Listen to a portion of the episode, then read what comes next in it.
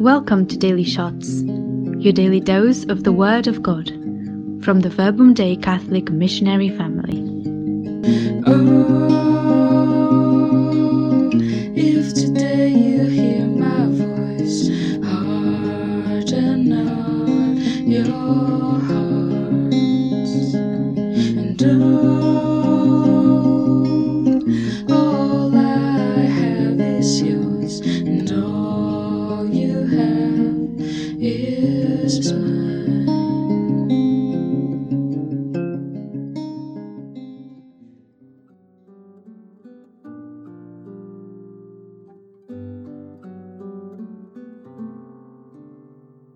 Good morning to you all.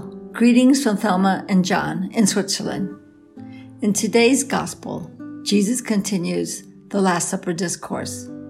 It is John 16, verses 5 to 11. Let me read it to you. Jesus said, Now I am going to him who sent me. Yet none of you asked me, Where are you going? But because I have said these things to you, sorrow has filled your hearts. Nevertheless, I tell you the truth. It is to your advantage that I go away. For if I do not go away, the advocate will not come to you. But if I go, I will send him to you.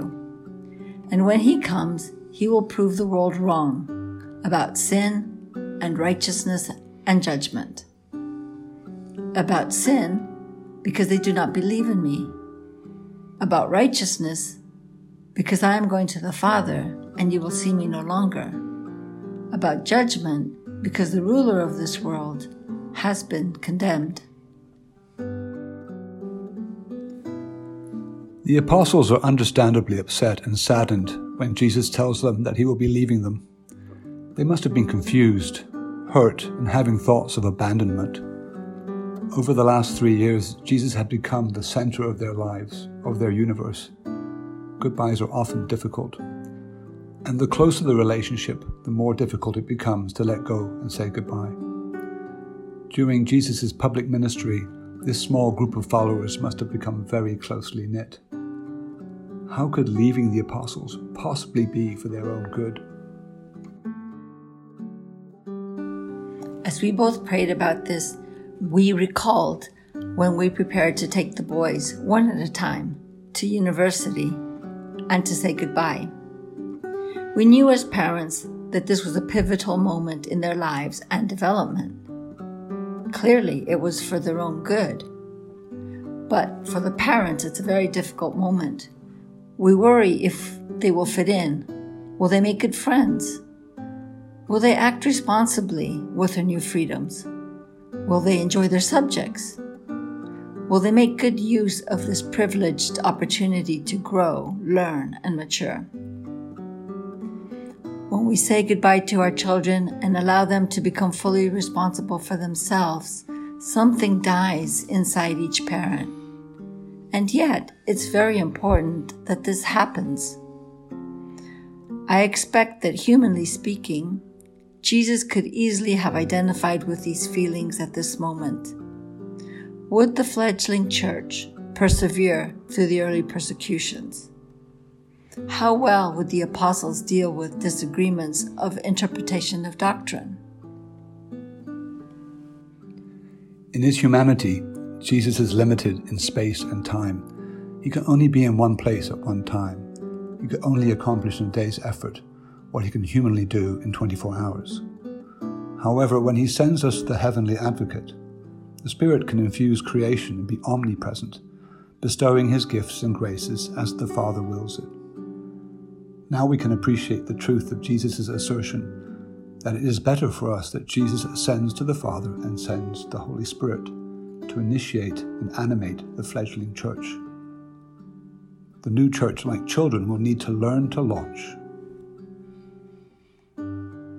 Another reason why this passage caught our attention is that in this passage we never hear the word Trinity, yet Jesus mentions all three persons of the Godhead. For me, this points to the fact that God reveals himself to us, yet we only gradually understand many truths of our faith. And one of these truths is that God, our perfectly loving Heavenly Father, never abandons His children. This truth we may hear hundreds of times over our lives, but we only assimilate this truth when we live our daily lives and seek His presence in the daily circumstances. Then we will recognize over and over again the real experience of this truth for ourselves. At that point, our conviction becomes firm, and we can then share with others the truth we have personally experienced as God's truth. Lastly, we just want to mention the final point of the short passage. The Spirit of truth will clarify all our erroneous ideas and misconceptions regarding sin, righteousness, and condemnation. He will right all the wrongs and put an end to fake news. Society's mistaken notions of what is good and what is evil will be exposed for the futile, muddled thinking that it is. Do we in our lives sometimes avoid opportunities for spiritual growth by clinging to what we know, what is safe, and what is painless? Are we open to the Spirit to teach us about sin, condemnation, and true righteousness in our troubled fake news world? Holy Spirit, Spirit of truth, please come live in me and give me the courage to allow you to transform my actions and my thoughts into those that you have always planned for me. Glory be to the Father, and to the Son, and to the Holy Spirit, as it was in the beginning, is now, and ever shall be, world without end. Amen. Alleluia.